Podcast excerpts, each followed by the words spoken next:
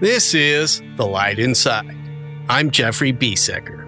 Our ego, sometimes it can feel as big as Texas, both when we relate to our own and as we consider those of other people. But just what is the ego? And what are the key roles this mystical entity serves as we navigate our healthy sense of self and our overall well being as humans? According to modern researchers such as Loevinger and Cook Greuter, there are seven primary levels of ego development. Therefore, it's essential we ask these questions when considering the evolution of our ego development. Born out of positive psychology, these answers lie within the paradigm of ego health. The ego is the seat of ourself, and it's also believed to be the seat of our identity. It is the seat of our personality and serves as the only thing that allows us to feel like we have any control. If you're like me, you might find yourself asking, how can ego be healthy? Joining us today is performance well-being coach Georgina Halabi. Georgie and I share this very insightful exploration into the depths of ego. Tune in to find out the core behavioral patterns and fundamental traits that make up healthy ego development when we return to the light inside.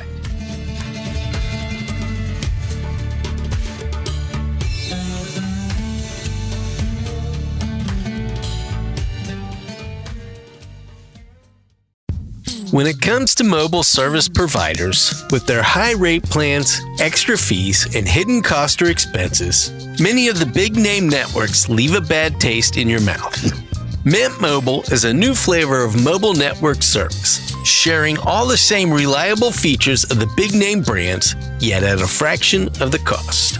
I recently made the change to Mint Mobile, and I can't believe the monthly savings allowing me to put more money in my pocket for the things which truly light me up inside. Making the switch to Mint Mobile is easy. Hosted on the T Mobile 5G network, Mint gives you premium wireless service on the nation's largest 5G network. With bulk savings on flexible plan options, Mint offers 3, 6, and 12 month plans. And the more months you buy, the more you save. Plus, you can also keep your current phone or upgrade to a new one, keep your current number or change to a new one as well, and all of your contacts, apps, and photos will seamlessly and effortlessly follow you to your new low cost Mint provider. Did I mention the best part? You keep more money in your pocket. And with Mint's referral plan, you can rescue more friends from big wireless bills while earning up to $90 for each referral. Visit our Mint Mobile affiliate link at thelightinside.us forward slash sponsors for additional mobile savings or activate your plan in minutes with the Mint mobile app.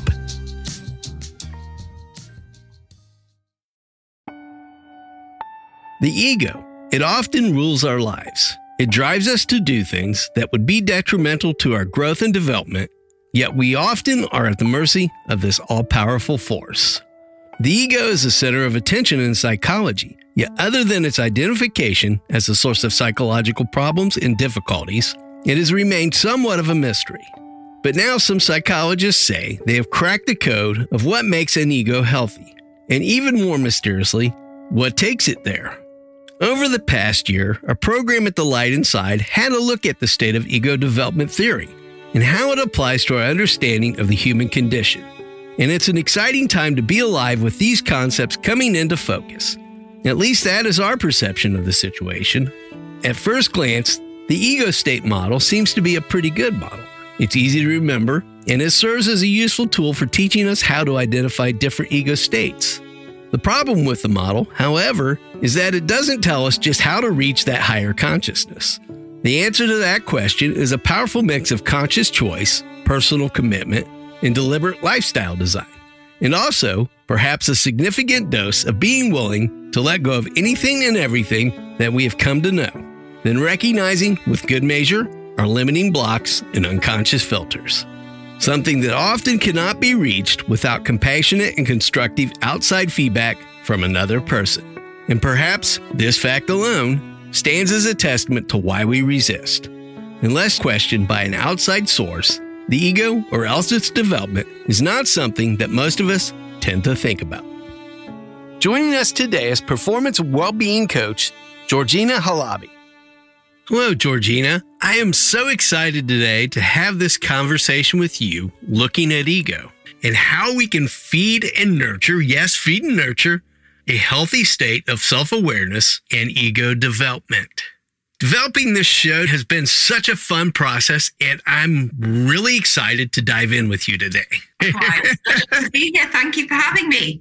This has been such an interesting study and guesting experience. It's ultimately the goal of our program to meet guests where we can actually engage in some of these deeper exchanges I'm finding a lot of times, this is probably a biased view in and of itself, that we get kind of that packaged approach and we even do it ourselves. I have to admit it sometimes where we're just kind of pitching one core idea. I love that we've been able to kind of interact, especially on this topic of ego, because it is a good exercise to see where we sometimes allow that ego to get in our way, possibly. I love that you're thinking that. I was thinking the same on my walk today because I, I, can understand my own uh, blocks in this. And yeah. interesting to sort of have someone challenge that and almost step away and, and, for a start, notice those blocks and then move past it. So, yeah, I'm totally welcoming. That's well, the great thing. Ultimately, I think that's the core gist. Go to my brain for whatever reason. There's pattern programming. Core gist of what we're trying to get at is where in our brain or where in our body that goes on, where we start to form some of those patterns that might be a block. And even that in of itself opens a lot of doors. So I'm glad that we do have, we, we have similarities, but there are some differences that we can look at then that do bring our unique perspective in there. So I kind of think they're all fingers pointing at the same moon. It's just sometimes the labels that we put on them. But I'm just trying to go, okay, so if I was to sort of understand it from a more Freudian perspective, how would that look? Whereas my own background is really about studying how this goes from the inside out. Yeah. yeah. More of Far East Asian. And that's that whole reference the finger pointing. So often that's the process that our ego is doing. it. We're kind of looking at blame. I've just come off of, I'm putting together an episode this week with another guest on blame and why we kind of form this cultural aspect of blame. It's mm-hmm. basically what our ego is doing. And sometimes we're even doing it within our interactions with other. We're kind of looking for those gaps. I'll say gaps, you know, fault. Sometimes it's fault. Sometimes it's blame. Sometimes it's seeing the difference rather than honoring that gap, so often we try to cover it up and fill it in. Oh, that would be a fantastic topic. Blame. I'd love to hear that. It's one finger pointing this way and three fingers pointing back. Pointing back. That's yeah. I love that. That's one quote that you know when we look at it and we have that open-mindedness, so often that is the case. That finger's nothing more than poking our interconnectedness. I love Sometimes that. Yeah. the whole focus of that conversation itself was looking at how do we own our responsibility? How do we take authority yet still remain open with each other? We looked at the case with the Cincinnati Zoo where the young child was drug into the gorilla cage a few years back. You know, there was an incident at the zoo where a child relatively young had climbed into a gorilla enclosure at the zoo and the gorilla by its behavior had taken this child in from well, that protective mechanism. Yet, from our human perspective, in the fear of our uncertainty, our belief was that the gorilla was going to harm the child. So there was a lot going on. They eventually took the gorilla down, killed him to get the child because it was protecting that child from anyone getting it. So there was a lot of interesting angles to look at that we brought that into that blame. So much of that blame is trying to find fault rather than making reason. It's interesting to look I at. want to hear that podcast. That sounds so good. Yeah. This fear, sometimes it's not about thinking rationally. Sometimes it's about that survival and protection. And that's where ego is all about, right? It's all about protection, protecting ourselves, or this idea we have of ourselves. Yeah, that's one angle, I think, that protection ultimately, I think we'll get into that a little deeper here in a while. Okay. Yeah, sometimes we do only see it as that one core aspect. A lot yeah. of times we fit that to our filters. Yeah. Our perception, our experience, we try to marginalize it in a lot of ways to say, well, it's only doing one thing. So we even kind of stigmatize that in a lot of regards throughout society. I'll say throughout society can be a pattern that comes up that we stigmatize that protection. What protects us should be, in some regards, viewed as good or beneficial. Beneficial, maybe a little less subjective than good or bad. where is that protection being beneficial and when does that protection become kind of a pushing away or pushing out? Yeah, so that's what we're going to explore today, right? Yes, yeah. I think ultimately that's the bottom of the barrel. We hope to throw our cards on the table today, is how I'm going to frame things. We're just going to throw cards on the table because we do operate from our own perspectives. That self that we sometimes have to have the self, but sometimes we have to surrender the self from my perspective. We'll get into that. the self is empty. It is nothing in and of itself. It's not permanent and fixed like we think it is. It's plastic and it's changing. So, do we use it to harness what we want to perceive in ourselves that will catalyze us to grow? Or do we want it to be from that part of our brain that's all about survival? One is evolutionary, the other's kind of just, yeah ultimately I look to thrive and strive on that throughout our program. How can we really connect on this stuff? How can we look at it deeper? I try to check myself every episode and say, where do I take this information from another and then kind of operate within that? Not to kind of filter it or judge it, but to just simply say, how do I make myself available to that and open up to consider. I, I, acknowledge and appreciate that mindset. I'm going to do the same. I think that's a really powerful space for, for communication. Awesome. I think this is just going to be such a powerful episode in and of itself because it does have such a breadth of mm. looking at different aspects and angles. So, Georgina, jumping in today, can you share with our listeners a little bit about your background and your history in coaching? So, the main thing is that I'm a performance and well-being coach. I've been coaching for five years. So a lot of this is how I'm coaching my clients on my, my core thing is about confidence being at the crux of everything. But I'm also a lifelong meditator. I studied Buddhism for four or five years, so everything up to a novice monk, although I wouldn't uh, label myself as a Buddhist, but really understanding the whole philosophy behind it. And so um, my approach is a lot more of mind system, their concept of how the mind system works, you know, how we take in data from our senses, assemble it and package it. Discriminating mind goes on top and then filters it. And that a lot of what, you know, I was reading from your stuff, it, it intimidated me slightly because it's like very much more a psychological approach. And I'm like, okay, I'm trying to marry these two worlds but at the same time, fully acknowledging my lack of complete knowledge in that sphere. That I know a, a bit, you know, I've, I've just finished something by Jung, but it's really much more of a, a spiritual, philosophical approach that I've applied on myself. I've applied on on people I work with. I have to give a hearty chuckle, you know, when you point out and mention that intimidation level, because that's something I inherently know about myself and something that's inherently been programmed into my family from, you know, the childhood aspect is we were brought up with the motto, I don't know is not an answer. Now, hmm. that has a lot of nuance to it. In one regard, that could be very traumatic as a child when you don't have answers and when you don't have a lot of the core aspect to kind of parse that out. That is massive because one of the things that help us expand as human beings is curiosity. So I don't know is probably the starting point for that. When we look at sort of vulnerability as well, it's like I'm not supposed to have all the answers, but hey, I, can ask the right questions. It's that idea that we don't know. We learn more from what we don't know because what we do know is just it's it's labels, it's concepts, it's squeezing so much into you know such a small box. Ultimately, that just questioning the curiosity was the key takeaway that our mother, I feel from my perspective, was her core goal. Simply by questioning, you do find that information. You do find the way. You do consider things. It's not right. always right or wrong, but you don't put yourself behind those blocks that say, I'm fearful of this. Love I'm that. fearful of this in an unhealthy way was ultimately, as an adult, the takeaway I've grown and evolved into is healthy fear is good. Healthy fear allows us to realize some of those natural limitations so we don't just naturally hide behind them.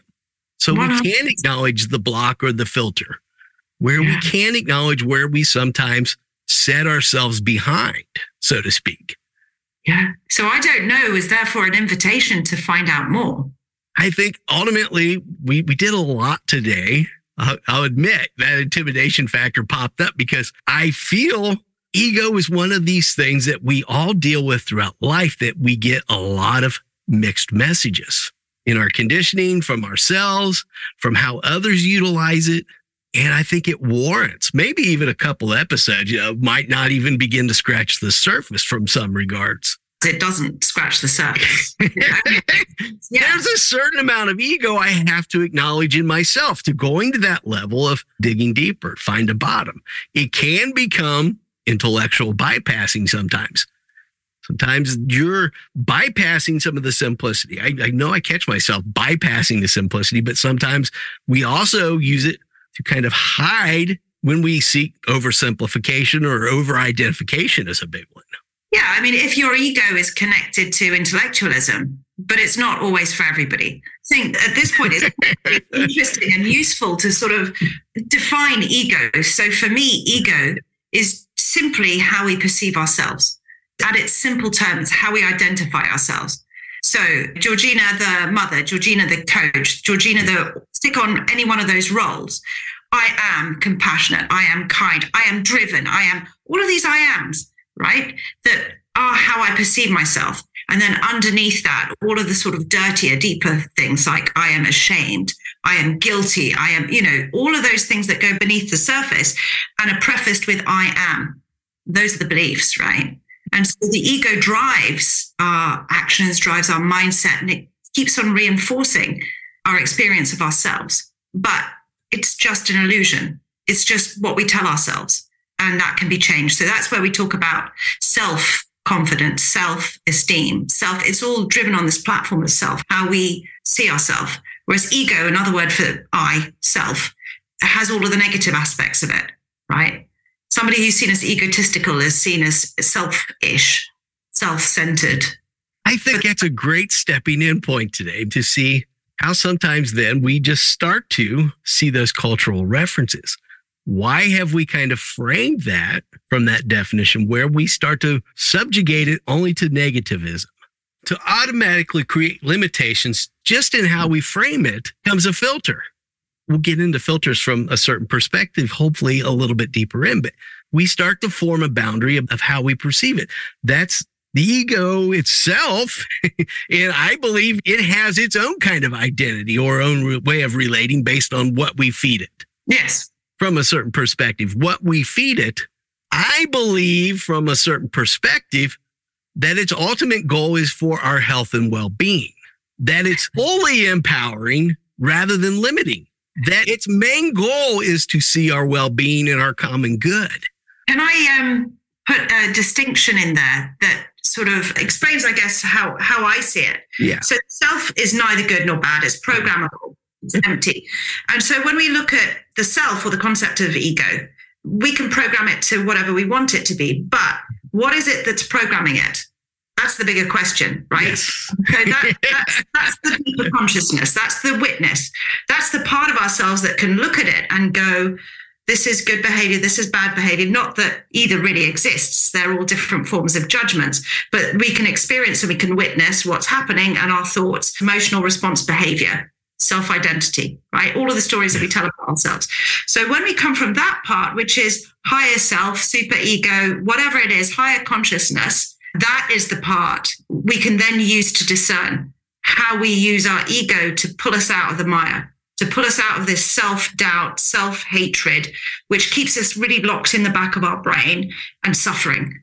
So, really, it's the dissolution of self, the transcendence of self, using the concept of self as a stepping stone. I think it says things so beautifully and eloquently today. Looking at that stepping stone aspect, I have to kind of get out of my own ego to say, even though we might have worded that slightly different, even though we have a little bit of wiggle room in our variance and how we see that stepping stone playing out. Yeah. Those very forces are at play.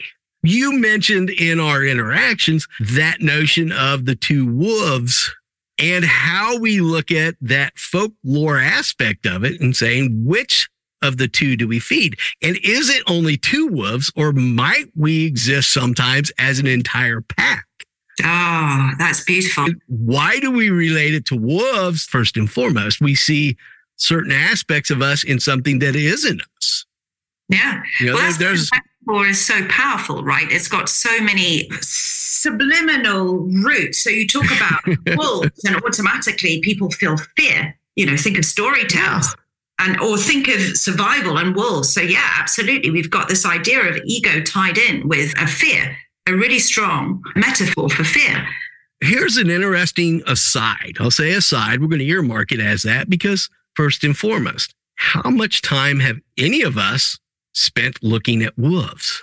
Asking yourself as a listener, have you ever actually experienced a wolf one on one, either in wild or captivity, to see what they do? Or do we base that largely on ego driven assumptions that start to form that filter of what we classify these behaviors as? Now, getting out of the way of my ego with this and not to stoke some of those notions we build on ego. I spent a portion of my life, grew up an artist. There's a, a label and title. I grew up through a career of art, branding, design. And as an aside to that, I spent some time in a wildlife artist career as a part of my career history, painting and selling art, going to wildlife art shows, painting wildlife. As a proponent of that, I've spent quite a bit of time studying wolves, studying their anatomy, studying their behaviors, because in order to paint accurately a wolf, you have to kind of understand what they're doing. You know, we get a lot of those stories about the wolf and the little Red Riding Hood, but that's very uncharacteristic of typical behaviors of wolves. I've spent time one on one sitting in an enclosure with wolves licking my face, just like my puppy dog downstairs. We don't often acknowledge and accept that kind, nurturing, compassionate side of wolves in general. We talk about letting our story shine. It was just, I'm riffing on that in the instant here to say, here's where I let my story shine.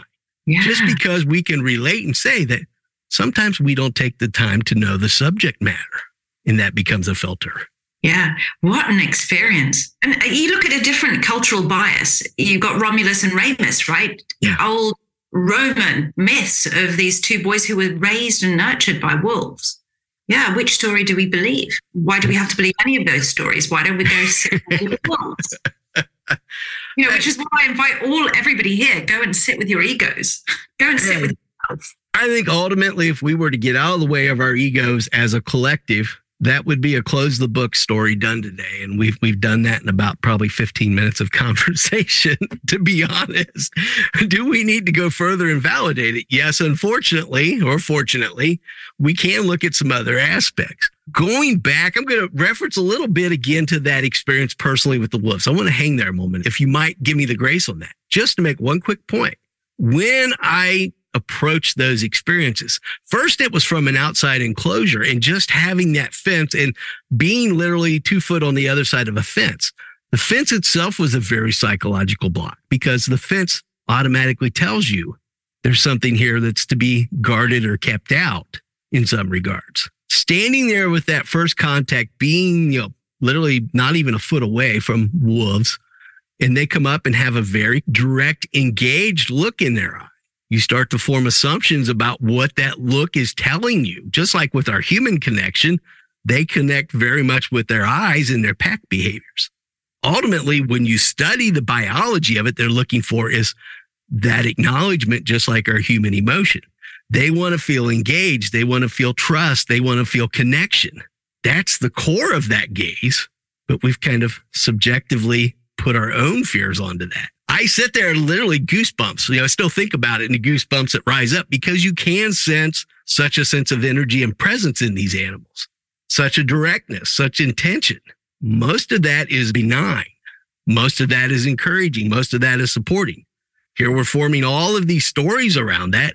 But do we take the time to study those behaviors? Yes, there has been individuals that do from that biological aspect.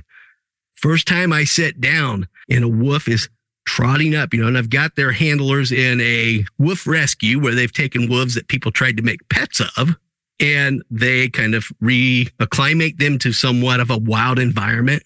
There are differences because they haven't been genetically programmed, just like we're genetically programmed, epigenetics, to have certain behaviors and beliefs. So too can wolves. But when we're thrown into those environments where it's unnatural to what our core patterns are, suddenly there's disparity. And yet, that response, that fear response, serves a deeper survival function. So, for example, those were wolves that had been taken in, trained. Yeah. If you were to meet a wolf in the wild, you know, your first instinct wouldn't be to go nose to nose and have a. Very rightfully, your amygdala would have been, you know, triggered. You would be in fight, flight, or freeze straight away. And that's where the whole idea of heuristics comes in. It's like, okay, get me out of here. And that does serve a purpose. It does serve a purpose too. So, from that perspective, I'm going to frame this question to you, Georgina. Do you feel then, in that regard, that ego does then serve a beneficial protective role? Yeah, absolutely. So, if, if I can put it in terms of how I understand it and maybe sort of project it into the brain as the organ, right, and, and where it sits, it serves a purpose. So, when we grow up, first seven years of our life, we're downloading everything. Okay. We're downloading glass of water, tree. This is me. This is who I am. Okay. So that goes into our brain and it's conditioned by what our caregivers tell us, what society tells us, culture tells us, etc. So even our perception of self is biased as we go and it's unchecked, it's unvalidated, right? So that goes into the back of the brain so that we can then go and interact with life without having to wonder what that is that could possibly hydrate us. We, it just goes in for our survival. So that, that ego is already built in, right? And it's there to protect us. It's there to keep us familiar with this constant flow of events that's happening and to place ourselves within that, the narrator, if you like. But within that, you have this idea of survival. We are fragile souls, right? So if somebody's nasty to us, we feel hurt. So our ego then comes in to try and protect us, thinks it's doing us a favor you know, that person's being horrible, they're a bad person, you're a good person, or I feel deep shame. You know, often what happens when kids are very young is they see their parents as gods. They have to be gods because they're our primary caregivers. So if anything goes wrong, we take it on ourselves. We're the ones that are wrong. So, for example, I'm not pretty enough, I'm not intelligent enough, I'm not whatever, I'm just not enough. That tends to be the underlying thought. That's what our judge tells us. The judge is often our ego right? It's trying to protect our ego. So you've got all of these things juggling around this concept of who we are that's been determined by others. And this constant narrative that we have within ourselves creates this whole idea of who we are. And we do that to protect ourselves from getting hurt, from getting, you know, being a tall poppy and getting shot down. We are essentially primates. We run in a pack. And so our ego is really about making sure that we don't stick out and we're not abandoned because that's death. So our ego is really at its most fundamental part, a survival mechanism. Now, this is talking about ego from the back of the brain, concept of self. Okay. When you access a different part of your brain, your prefrontal cortex, this is very different because that part of the brain is responsible for your meta awareness. It's responsible for creativity, resourcefulness, empathy. This is where we are connected to this higher self. And from that space, we can look at that poor, fearful part of us that is feeling shame, that's feeling guilt, that's lacking esteem. And it already knows we are enough. It already knows that we are abundant. It already knows that there is no separate self. There is no disconnection. There is no fragmentation. It just knows that. And it's full of compassion and love. Fear exists here, love can't. Love exists here, fear can't. So the concept of self is experienced to, by the two parts of our brain, and I'm just pointing at the, the front of my head here hmm. for the prefrontal cortex, right? And the back of the brain, the survival part, right? Two very different places. So I kind of like to see the ego as at the back of my brain, whereas this higher self is accessed through your prefrontal cortex, through your sage. That's a great point. And there again, where do we kind of discern that in our own perspectives? Kind of parses out how some of the ego, some of the conditioning comes in. I look at backing up a bit here. First and foremost, you know, acknowledging that fact that you acknowledge the brain as an organ. Mm. Sometimes I feel we over identify that brain as kind of taking on its own part of our identity itself. Ah, so the brain is different than the mind. The brain is the hardware. Yeah. The mind is the software, and the, the software can recreate the hardware. The circuitry. I just got done right before we jumped on. I just stumbled into this great peer supported research on unhealthy ego what can neuroscience tell us about the self?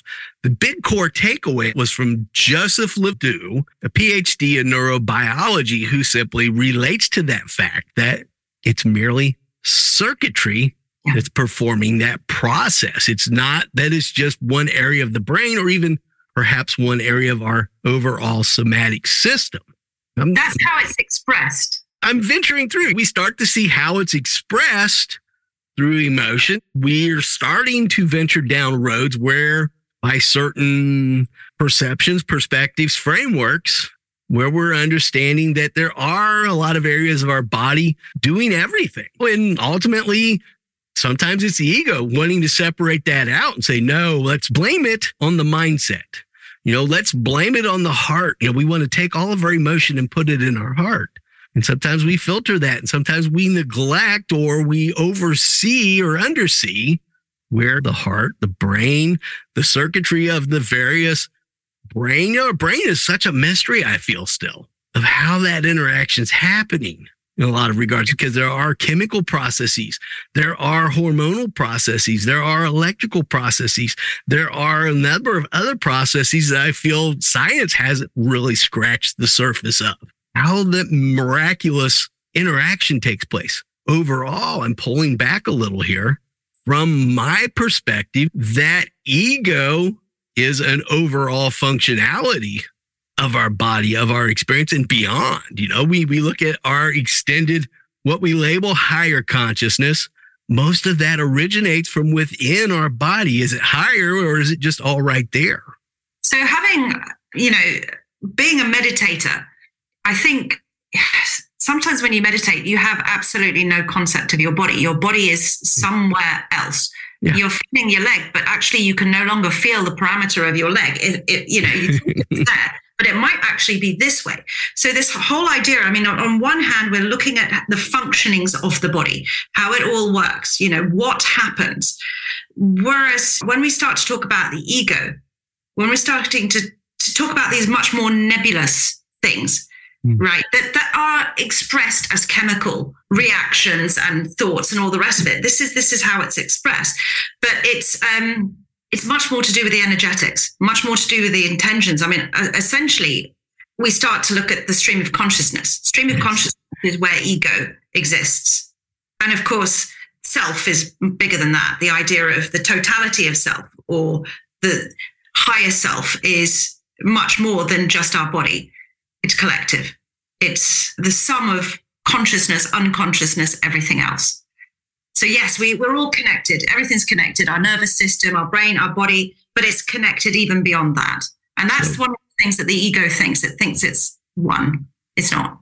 It's one of many ones. And yeah. probably ones beyond our comprehensible ability to even create a concept around. there, there's yeah. just an opinion. You talk about that act of meditation. You know, that's a routine habit of mine, meditation. I find that, you know, I share that experience sometimes where you kind of do let all guards down. You do kind of withdraw from yourself.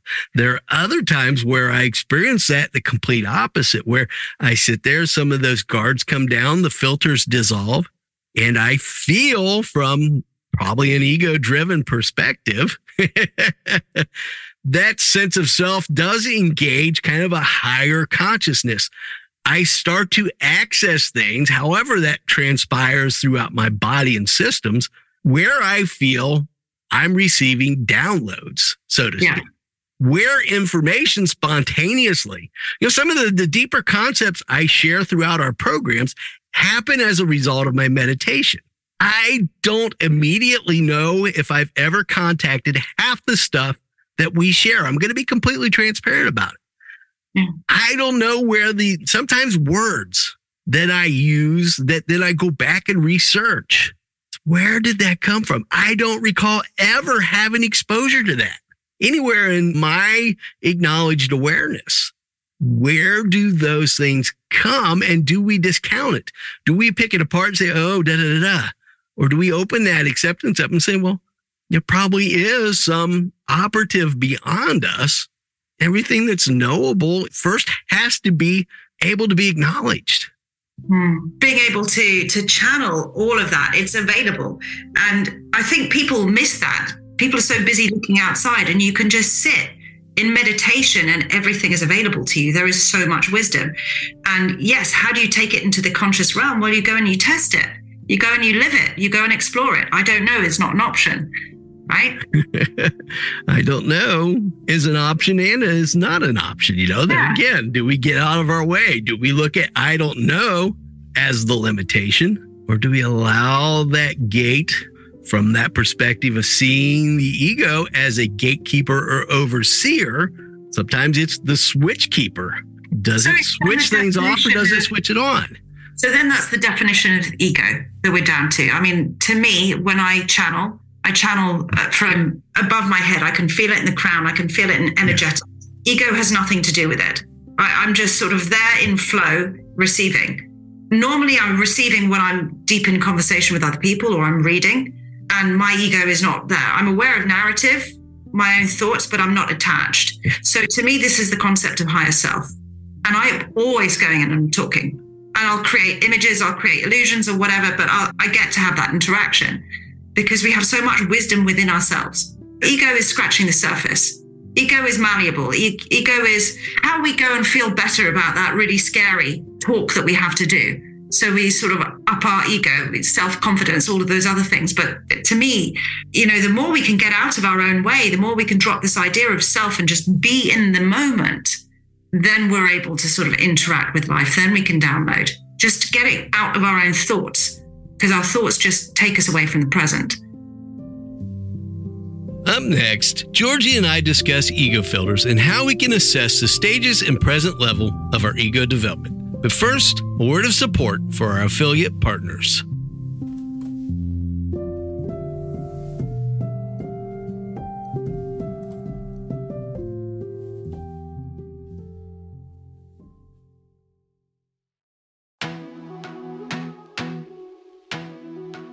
I want to share a little secret with you today about a podcast booking and matching platform I truly love. As a podcast host and guest, my go to podcast booking app is podmatch.com. If you currently have a podcast, regularly guest on podcast, or if you are new to the podcasting game looking to start your show, podmatch.com is an industry leader. They quickly and effortlessly connect ideal podcast guests and hosts.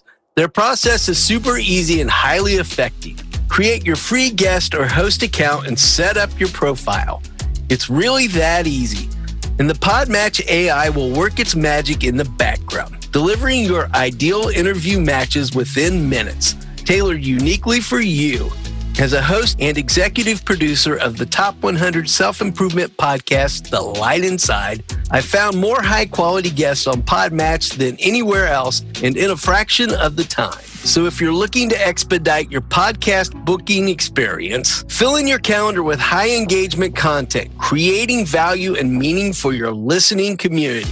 Check out podmatch.com. That's P O D match.com today and discover your ideal match magic.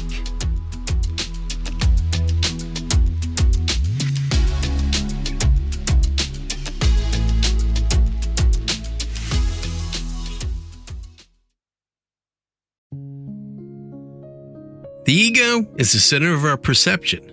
In this paradigm, we look at the ego as a liability or subjective factor in how we view ourselves and our lives. There are many different traits that can be identified in how the ego has developed over time. From the most immature, think your average toddler, to the most mature, as we imagine the Dalai Lama. We can view these traits as healthy and balanced, or seeing them as more neurotic in nature. The individual who has an extremely healthy ego is often highly stable, secure. The most widely accepted model of ego development is the one that was created by the American psychologist Jane Loevinger, who was able to show how people change along a continuum of maturity from childhood to old age. The ego is a tool used to help us navigate through life and understand ourselves. In the well developed ego, we have a healthy sense of self and we can understand the world around us. However, in the underdeveloped ego, we can easily become lost in our thoughts and feelings without being able to understand the world around us. Ego is the developed construct that defines a sense of self. This sense of self is the cognitive structure that defines our identity, sense of belonging, and perception of where we fit into the world. Our ego is our belief system, how we feel about ourselves, how we think others see us, and how we choose to interact with them. You know what they say it's often the devil you don't know that will get you. This is also true when looking at the ego and how we view it. In fact, a recent study by Cook Greuter in 2012 suggests that if we are to succeed in life, our egos need to be used as an asset rather than a liability. By changing the filters we often use when forming our perceptions, we're also able to change how we view ourselves in the world. I'm going to throw this out there as kind of a left curve question. Do you feel that there's a healthy ability to create a partnership with a sense of ego self in a sense of non self or yes. selflessness. Yes. So this is all the shadow work as well. Yeah. Yeah. It comes from acceptance of self, it comes from love. So the whole journey is about moving from fear and survival to love and expansion. And that is within our own evolution, our own fear of ourselves, our own shadow sides what's acceptable and what's not to also the evolution of our brain to move from that part of survivor brain to that part of you know um, higher self. So yes there is there is a part of the process is loving all of ourselves. But you know forgiving is not even the right word because forgiving is not even relevant. You don't have light without dark. Light cannot exist without dark they're but part and parcel of the same thing yes. So you can't have good ego without bad ego. These are just labels. Once we begin to understand that emptiness of ourself, we can transcend it. Good ego, bad ego, it's we love all of ourselves. It's where that healthy beneficial role of subjectivity comes in. Yeah. Because you're able to simply ask the questions or ask a question, not even about right or wrong, to just simply say, let's trade frameworks. Let's trade foundations. Let's swap out views. Let's swap out perspectives. The more I feel we evolve through that process of ego and seeing it as a process or a framework, the more we can dance between the two. The Are you talking about consciousness here, Jeffrey? Are you talking about identity? Ultimately, consciousness. Yeah. The consciousness is what's creating to some degree how we subjectively funnel that identity. So, yes. do we have to identify as an entrepreneur to run a business? You and I. We're both business people doing a process of business. Can we have a healthy relationship with that identity and step into those roles, tasks, and sometimes healthy expectations of them? Sometimes how we project that to others. We have to form some way to recognize it. You have to recognize to some degree who you are to speak to you. My wife laughs at me all the time because I'll get on these stream of consciousness conversations where she'll ask me a question. Well, how was your day? And I'll start talking about some of these deeper concepts. I get into that stream of consciousness. And it's like I'm not even identifying with her and what her question was or where her perspective was. You know, I want to hear that you were all right. I want to, you know, hear how your basic interactions were. Here I'm off yeah. And somehow I get engaged with this idea talking about ego. And she's like, wait a minute, I didn't ask anything about ego. Yeah. I asked, you know, did you have a good interview? What was your day like? You know, yes, it was. But then I automatically dive into that stream. It just flows out of me. And I catch myself sometimes going back then and even saying 10 minutes later through all of the kind of ramble and unwinding, downloading, saying, wait a minute. And I chuckle at myself and I chuckle at her. I says, what was the original question? yeah. I'm asking 40 other questions in my mind and not in an overwhelmed manner. Yeah. I don't feel that anticipatory anxiety that most people are often, there's an ego slip that some people can sometimes feel. I'll frame it that way. Yeah. I, I think you raised some really, really good points, Jeffrey. And I, I want to go back to your key question, yes. which was about can identifying with a healthy ego help us? Like, do we need to believe that we're an entrepreneur in order to run a business? And I think this is really good because you're anchoring it down into reality. And ego works. It works. how we see ourselves be affects how we act, which affects how we see ourselves. Again, it's like a virtuous circle, or it could be a, a vicious cycle, either way. So, yes, um, our ego and recreating perception of self is really, really important. Sort of, I am a good person, I am a loving person, I am, because it, it elevates us out of. Yeah all of the negativity. It, it it's an affirmation. And of course, as a coach, I'm still trying to work out the dynamics between my own deeper understanding of no self and the fact that I work with clients on self esteem. You know, but ultimately, as soon as they start meditating and they start building the awareness of thoughts, emotional response, behavior, they kind of they're able to step away from self. Yeah. They're able to get to higher self. So it's not even it's not even an issue. It's just it just becomes part of the journey that opens up to them. So here's a left curve curveball at you. I tend to throw those out about every conversation, and I'm acknowledging it even more as we run through the program. Can negativity itself be either negative or positive? There's a deeper look. Can negativity itself be also either negative or positive in its negativity? Can it serve as an anchor at times that becomes the limitation or the thing to look at, be aware of? Or can it also become a balloon that does raise you into that higher awareness? It depends how you see it, right? You can choose it to be a gift or you can choose it to be a curse, right? I'm sure we've all heard stories of people who've had the worst experiences ever and they've turned it into something good. I have a really good friend who's got stage four cancer and it's the best thing that's ever happened to her. You know, it's we talk about this this thing that's happening in her body and destroying. That's not how she talks about it. It's a loving interaction that she has. So, uh, how we perceive things to be affects how they are. And of course, within that, we have choice. We have choice as to how we see ourselves. We have choices to our ego, but awareness is the first part. So, to answer your question, yeah, negativity can be negative or it can be positive because, of course, it's subjective. What is negative for you might not be negative to anyone else everything is subjective. I'm going to let that one pause and hang. Sorry, left curve back at you, Jeffrey. yes, I love that. That's, I'm glad that that allowed you to kind of just step in. Same goes for the positivity. Right. In that reference to dealing with cancer, do we sometimes slip into that over positivity?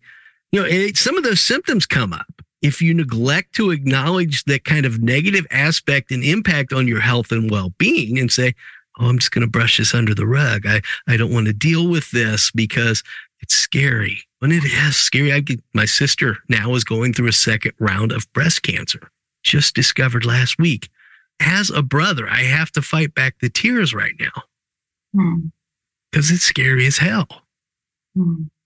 but unless we acknowledge that that exists it has a negative aspect to her health, to her well being, to all of her connections. Do we sweep it under the rug and say, but I'm just going to find only positive and not acknowledge that there was a negative aspect of that? Yeah. It's kind of like uh, looking at the wolves and just judging them rather than sitting down nose to nose. Yeah. And there is definitely, you know, there's there's something I heard about toxic positivity yeah. recently, and I think there's that as opposed to just this is this is what's happening. I'm here now and just experiencing it fully for yourself as well as a brother, as somebody who loves her. Neither good nor bad. It just is. Yeah.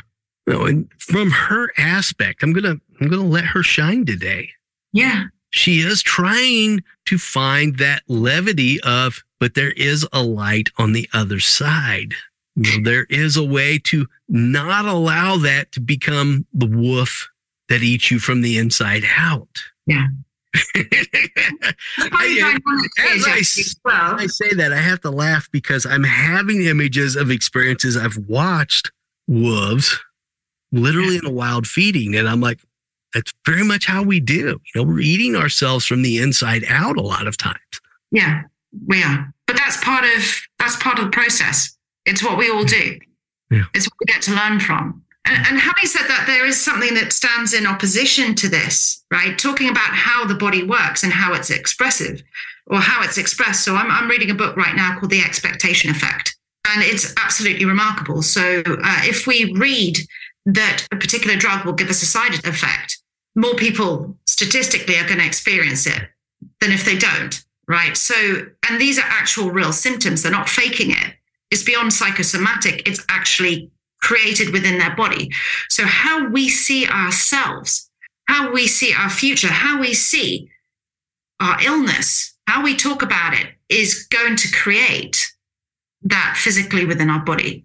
Same with our ego, how we see ourselves is going to create how we are expressed in our lives. Well, that sounded rather poetic. I just watched a great episode of Grey's Anatomy this week. Talking about that. that placebo effect. I love that show also because they do kind of dive into more of the human side of our medical interactions. They do find those analogies of how we exist in our lives. And I think that's been the longevity of that show is that relatability. How do we draw those comparisons? But in the show, you know, they're talking about that placebo effect from a very medically based idea of how that creates that kind of healing and nurturing. Yeah. That allows us to see those perspectives, how that allows us to empower that sense of authority. Mm. And also the nocebo effect, right? The idea of the opposite, the it will harm. Yeah, I've been watching Grey's Anatomy for maybe four or five years now. it's my secret little indulgence. I love it. I've grown to have a secondary passion for it. And I say secondary because it was a show initially that my wife really dug into throughout the years kind of danced in and out. This show's been around for what, 14 years, 14 seasons? Yeah, more than that. That, that in and of itself is quite a lesson in figuring out longevity, figuring out how to manage well being. And I still feel like every time I turn that show on, I never know quite what to expect. They haven't really developed a pattern. You know, the style changes and evolves a lot. It's very malleable, you know, very malleable. So what do we learn from that? You know, that change in evolution creates longevity, perhaps. Nothing is fixed. Everything changes, you know, so I, I don't know if it creates longevity because you, there is no alternative. That's a great perspective you know, we start to form that notion of duration based on a lot of egoic principles in some regards. I mean, you look at yourself. Are you the same consciousness that you were when you were three years old? The same consciousness? No, the awareness is is drastically. You know, and I would say that my same consciousness is probably inherently very different from what it was five minutes ago because of the conversation we're having. I love that. Yeah. Exactly. And same with your physicality. You're different than you were when you were three. when you were but within yeah. that, you yes. know, the recognition that we are constantly changing, that we're never fixed. Once you start to notice that, then freedom is created because you're constantly evolving, right? Wow. Know, that whole notion of physical perception is becoming very prevalent to me you know, reaching my 50s and how much of that in and of itself is I'm reaching my 50s. Mm. But how much of that is physiological, you know, where I'm like, I know I can determine myself like a mother to do about anything. If I put my mind to it, I could probably, I know, well, I can say beyond probably. I know without a shadow of doubt that I would literally probably work myself into the ground doing a lot of things if I push myself to that unhealthy level. I've done it before. It's mm. not always the best path, and usually it's probably the worst path. But nevertheless, with age, you know, I'm battling this idea. And I say battle because sometimes it is a battle. Sometimes it does present difficult questions. Why, when I walk the dog now, even versus six months ago, even though I am doing on average about yeah, 10,000 to 18,000 steps a day, walking five miles a day, just this morning, I'm walking in of what variables are different that I am winded this morning. I should be, by my expectation, gaining conditioning rather than feeling like I'm losing it. Where's the warranty? Where's the warranty? I'm ready to trade this thing in. Yeah. Let's upgrade. Where is the better self? And I continue to push myself a little harder, a little harder. And it's that adjustment now. Where does the ego say things are going? And how do I empower that? So I'm going to go from my own instinct here. And to me, this idea that our body is slowly starting to erode, and yes, we can influence this by our expectations, but inevitably, we're all going to, you know, die. If we have a birthday, we're going to have a, a death day, all of us. Yeah. So moving slower or faster, in fact, faster and faster towards that, it feels faster. It starts to change the way that we see ourselves. You know it starts we start to look at our bodies and it's falling apart. You know we've spent all of this life building a body and it, and yet it falls apart. We've attached everything to this body without truly appreciating it.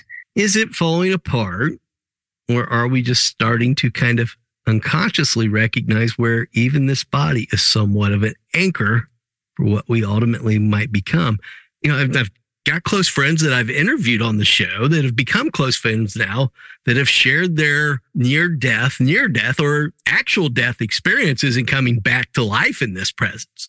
Yeah. And even though they can share portions of that, even from their perspective, it's, well, we almost were there, but I still don't quite know what's on the other side of where I was. Yeah. Or was that the it? So, are we just simply shedding some of this that prepares us for whatever it is on that other side? That's my perspective. I have a healthy respect for death. I'll say that. Yeah. Respect for death, where you know, I might even challenge that for my own ego. Sometimes I've challenged that a lot of times and put myself in unnecessary harm's way. but I don't have an unhealthy fear of it. That's good. Yeah. Know, which is kind of a duality. Well, there's kind of a fear in waking up every day and feeding yourself, nurturing yourself, not stepping in front of a bus. There's a healthy fear in that because part of us has this kind of, I say, irrational fear about it because maybe what's on the other side is completely the thing. We don't know till we get there. So it's interesting because if you look at the deep meditators, I'm, I'm going based on, for example, the Buddhists, right? They go through a process of meditating even within their sleeps. What they're trying to do is remain conscious at the slightest levels of awareness. So they lucid dream and they actually go in and they meditate within their dream. And the idea is that they can then go into a scenario where they're dying where all of their organs are shutting down right? And they can witness it. They can witness what happens once you leave you leave your body and then they can record that going through the gateway or the bardo or whatever it is into yeah. this different life. So they they they document it. If that's something that you're you're willing to explore. That's an interesting one. It's something that I don't know that I've brushed up with that I'll say deep of an experience. I do regularly, you know, when I was, I've grown lax a little bit in my meditation practices. I have to admit, you got to be transparent. I've grown a, what I would maybe say lax compared to what I prior did a year or so ago. You know, I was spending sometimes, I've got a very free schedule. Wake up when I naturally wake up. I don't try to make it a habit that says I have to get up at 4 a.m., 5 a.m. every day. I allow my body to guide me now.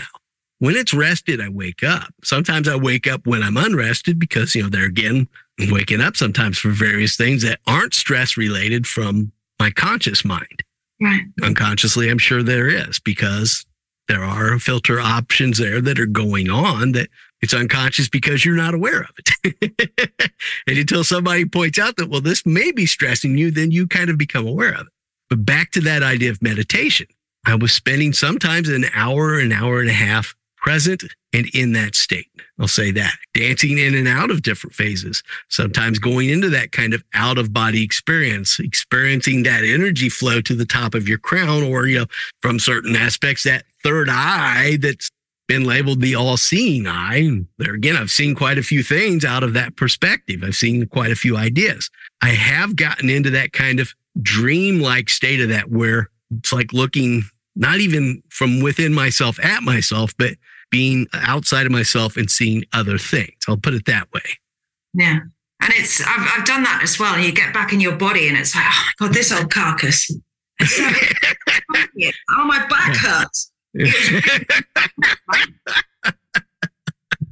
but one of the things that I wanted to sort of help, help the people who are watching or listening relate to, you know, what happens after we die.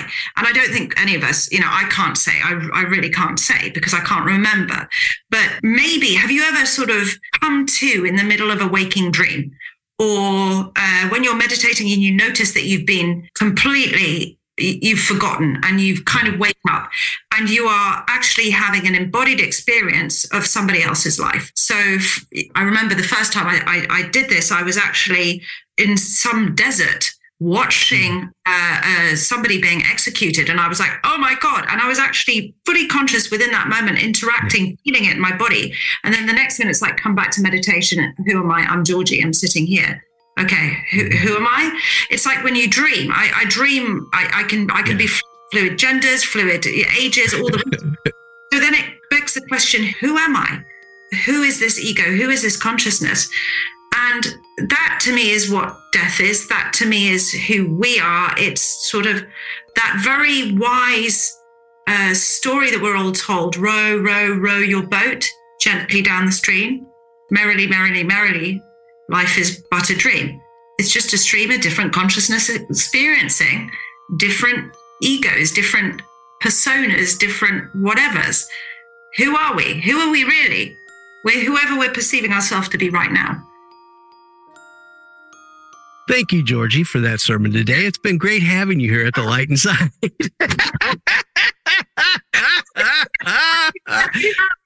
that is a episode closer today.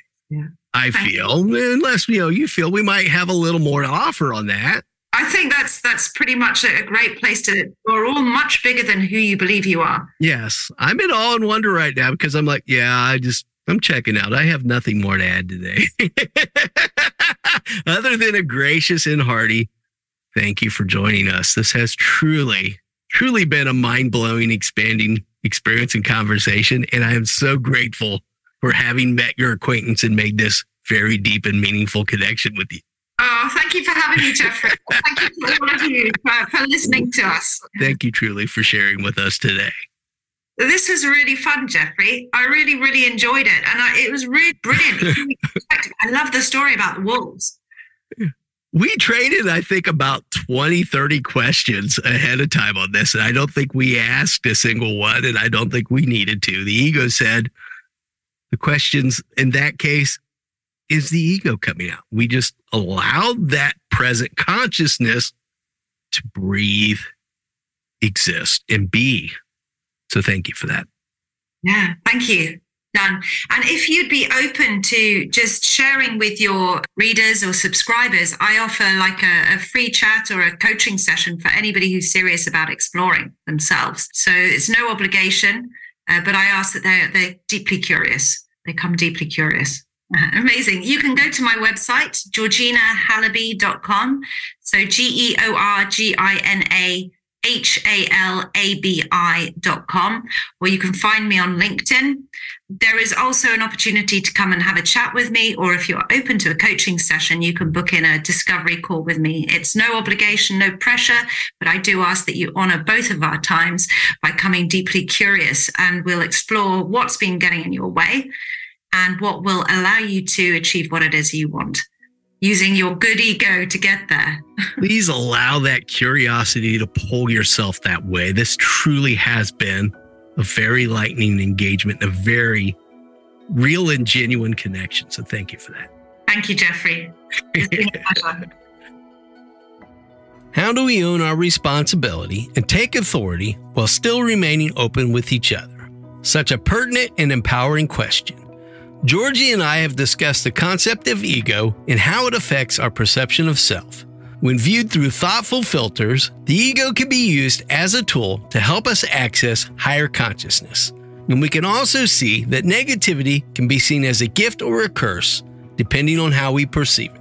Sometimes we only see ego as one aspect, and in many regards, we tend to stigmatize it throughout society. Yet that same ego can be a force of good one that empowers our ability to grow and expand when more effectively utilized. From the pre conventional stages of our early childhood to our more evolved phases of ego growth that culminate in the post autonomous stages, we are all on that journey toward our higher self, that journey to discover the light inside. You can find out more about our levels of ego development by visiting our blog at www.thelight inside.us. If you found this information useful, please share it with someone you love. As always, we're grateful for you, our valued listening community. Thank you for joining us. This has been The Light Inside. I'm Jeffrey Biesecker.